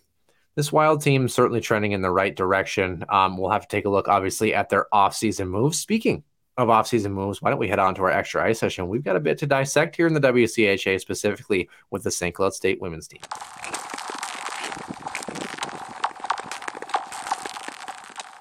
And welcome into the extra ice session. Nick Maxon, Noah Grant here for episode 153 here in the den. And uh, as the title says for those on the YouTube page, St. Cloud's WCHA transfer portal. Hmm. Um, You're surprised. I'm not. Yeah, interesting. Well, let's start here with a transfer portal. Um, not the only team in the WCHA to have players that are out here, but certainly the one with the most in the WCHA. Ohio State, Minnesota, Wisconsin, Duluth, of course. The top four teams from this past season have no players in the portal as of right now, although declarations are hard to do when you're in the middle of the NCAA tournament. Um, mm-hmm. And, you know, if you play for especially Ohio State, the Gophers in Wisconsin, I would think you'd want to be there. Um, Mm-hmm. But nonetheless, uh, forward Reese Hunt for Bemidji State, who has one year remaining, she's in the portal. Um, and she would be a great pickup for St. Cloud if they were able to get her over there. Um, as would uh, forward Kelsey King from Mankato. Yes. One year left for her. Goaltender Calla Frank has two years for Mankato. They're both in the portal. Um, Jenna Hardung from St. Thomas has one year remaining uh, as a forward. And then, of course, our St. Cloud State Huskies um, coming in here with, um, if my master is me correct, I believe it's seven um, players yep. here. So forward Mackenzie Borgeret, forward Allison Green. Um, they both have one year of eligibility remaining. Um, Chase Sperling, one year as well. Lauren um, Tuzik has three years on the back end. So those are both defensemen, Sperling and Tuzik. Julia Pachetti um, in net has four years remaining for the Huskies. I don't He's redshirted this redshirted year. this year. I think yep. kind of I don't want to say seeing in the writing on the wall, but maybe just kind of taking a look at the goaltending depth that the Huskies have, maybe at least for next year. Mm-hmm. Um, and taking a look at that. Um, and then forward Olivia Savar, one year left for her, as same with forward Courtney Hall, who have both been mainstays as well. Same with Borgeret and Green for sure. Mm-hmm. Um, on the outside looking in, a uh, bit of a, a, a, panic button, so to speak. I don't know much about the incoming freshman class for the women's team as of yet. But Nick, you kind of mentioned to me that there's more to this than meets the eye. Yeah. Uh, when I covered uh, St. Cloud uh, during Hockey Day, uh, there was a lot of conversations with some folks um, that are, shall we say, in the know, and there was essentially a lot of fingers being pointed to this being a very big possibility. Um, I think the biggest one that surprised me is Baketti, again, redshirted. Um, yes, you're going to have JoJo Chobak and a whole lot, but they're going to be upperclassmen. Um, but at the end of the day, you can only redshirt one year, right? So if if Baketti's looking at that and yeah. doesn't think that she can compete, or maybe was told by um, Idalski that you know maybe is still going to be third in the yeah. depth chart. I get it. It's right. hard to hard to be patient, but sometimes it's kind of what you have to do a little bit. Yeah. So that one's tough. But on the flip side of that, um, essentially the word that was circulating was when Idalski came in last year and you know got the job and he talked about you know essentially two things right? He, he essentially came in and asked their group you know who are we going to out talent? And you know people looked around the locker room and said well i don't know. And he goes well who are we going to outwork? You know he knows what he has in the cupboard right? And let's just say that um, from some people that I know are close to the to the situation, the finger was pointed at the players that it essentially said we need to change the way that we handle our business around here. And a lot of it is, shall we say, you know, in the words of these sources, where we need to act like we're a Division One hockey team.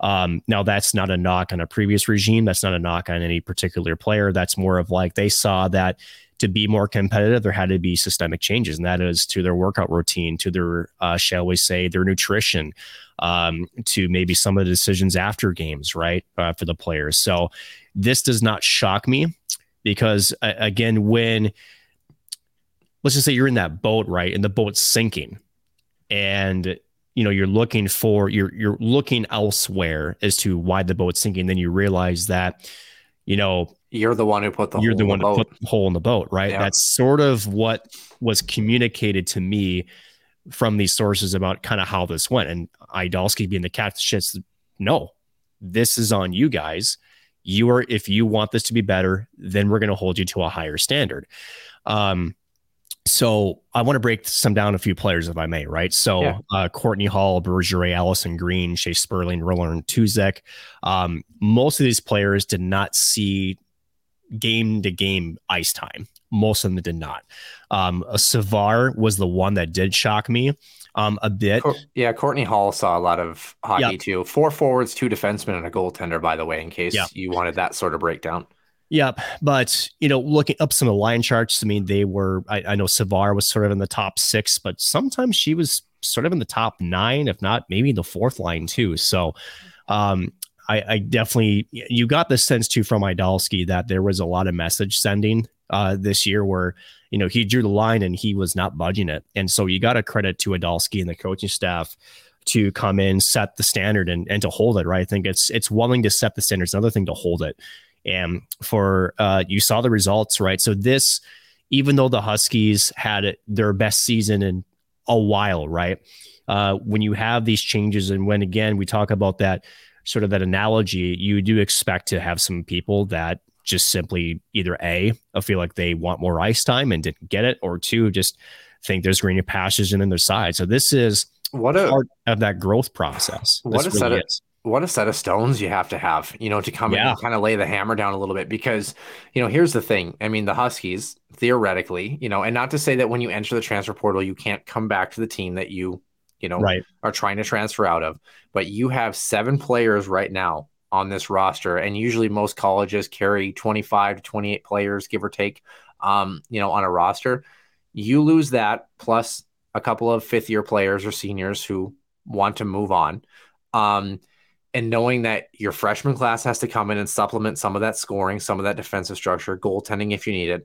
And then you also might have to dip into the transfer portal the other direction and pull one or two people into this lineup as well, too, knowing the success that you had last season. It's going to be an interesting offseason. This team is going to have a much different look next year. And this is where we're going to see does Brian Idalski and Janelle Sergey's new game plan and the foundation and building blocks for what they want this program's new look to be. Is it going to hit home? Is it going to resonate with the core that's still there, the incoming freshmen, and any transfer portal acquisitions that they make? This is going to be an interesting time to see if they can replicate the success they had this year based on the potentially tumultuous offseason they're going to have. I have complete faith in them 110%. And I, I think knowing Idalski and, you know, of course, knowing Janelle very well too, they don't make a move like this and set a standard like this if they don't know what they're in for and they Yeah. don't have a plan in place for it. Um, this will be interesting. It will be, and mind you, there, you know, let's not talk about the seniors are losing, right? How about uh, you know, uh, Klara Hymlarova? How about uh, you know, Nina Newland, right? Um, now, mind you, another red shirt that isn't on this list that uh, is going to be probably their their prime offensive weapon is going to be Laura Zimmermann, and we're going to spend time on Team Switzerland. Right. Um, she's still uh, you know listed at least far as I know, but she didn't play a game because uh, essentially, uh, if I gather correctly, Idalski essentially looked at you know, shall we say the the roster inherited and saw, you know, again, to your point, expected that this would likely take place. And essentially is she's probably going to be given probably the keys to the offense here as early as her fresh, you know, her her actual freshman year, which will be the start of the 23-24 season. So Yeah. um now you mentioned, uh, sorry to interrupt you. Just you mentioned, I mean, McKenna Wesley, Nina Newland, Tatum Geyer, all done for sure. Yep. Redshirt seniors, Ali Cornelius, and then Taylor Lind, Klara Hymlarova, Addie Scribner, all our seniors who are not on the transfer list, right. who haven't intended one way or the other. For sure, a couple of them could definitely play professionally at the next level. Do Mhm. you see any of those players back? The other two, of course, are Courtney Hall and Olivia Savar, who both just entered the transfer portal. But right. Scribner, Hymlarova, Lind, Cornelius, do you see any of them back?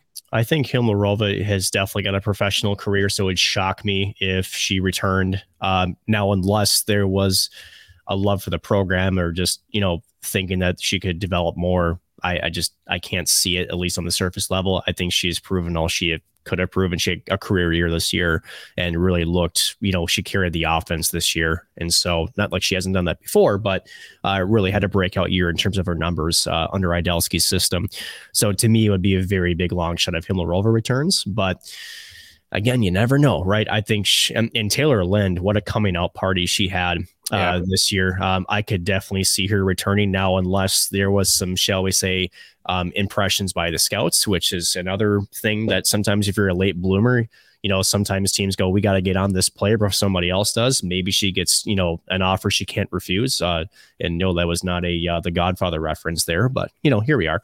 Um, there's potential there, but I, I kind of think that you're going to see more turnover. I, yeah. I, do just based on that surface. Now, uh, as far as players coming in, Noah, you mentioned uh, so far two defensemen, four forwards. You got Sophia Johnson from Palmer, Alaska. You got uh, was five foot ten, by the way, so she's you know taller than most people. Uh, Marie Moran from Apple Valley at five foot eight. Four forwards, uh, Grace Delmonico from Eagan, um, Alexei um, Hanra, uh, oh geez, I'm going to bash this. Uh, Hanran um, and Maple Grove, Greta Henderson out of uh, uh Saskatchewan, and Alice um, Alice Sarul of uh, uh, Quebec. So, and I'm, I'm, definitely probably botching these, but um, at the end of it, you know, and, and how about this for uh, um, for her. Just it looks like I don't see any stats from this year, but you know, two two years ago, we're talking about Cerule. She had 16 goals, 44 assists for 60 points in 37 games played. So um, I don't know. We'll see. Yeah, yeah. I sorry, I'm just laughing because you said Hannaran, and I was thinking about Tommy Hannaran from the movie Slapshot is where my mind went to. And um, anyway, um, be some and, kind of connection just based on yeah my luck. So I say yeah, I, am gonna back away from that one, not slowly, very quickly. Taylor Lind, by the way, 22 points for her this year. I would not be surprised if she plays at the next level. The question is, will that be next year or the year after? I would love to see her back in Husky sweater. Would love to see Hymlarova back too. They could use both of those players as well too, but yeah, this St. Cloud team, interesting. I for sure we're gonna continue on the women's side and take keep looking at that transfer portal to see if we notice anything in either direction.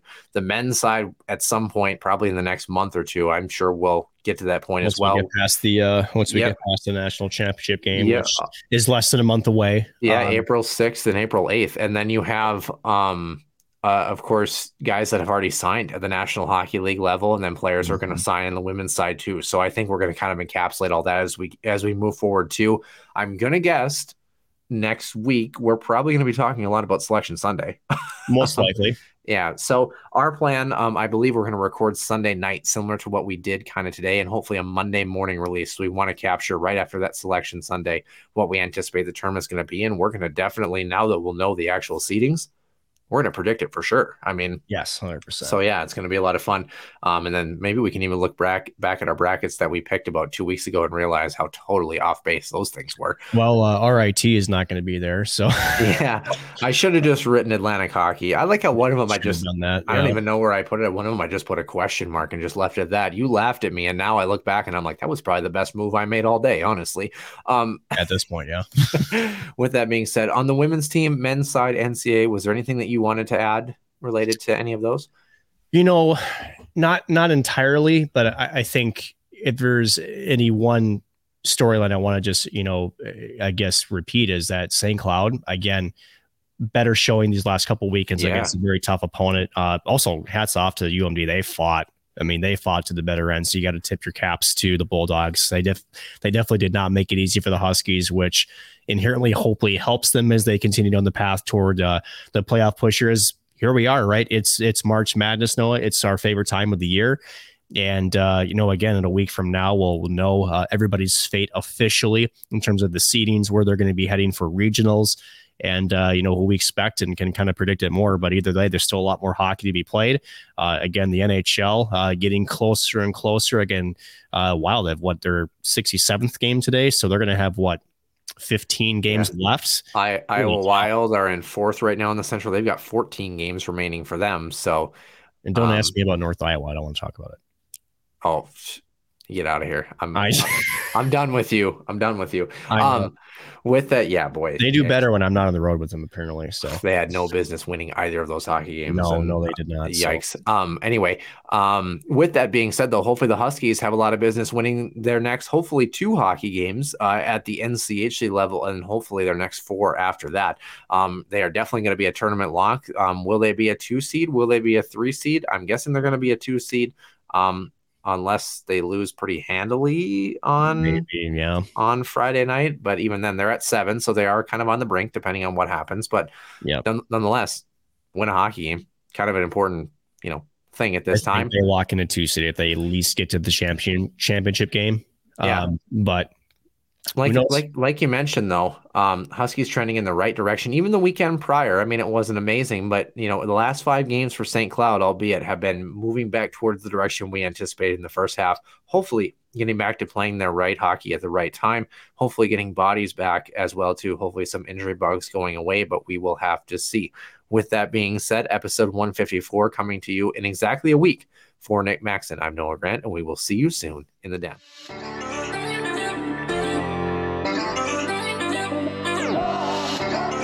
And your one timer come in, they score! Ripped in! A bomb from Parvix! So Dana Rasmussen fires and she scores. Dana Rasmussen for the Huskies alongside. Dwayne Kaprizov in for a chance to win it.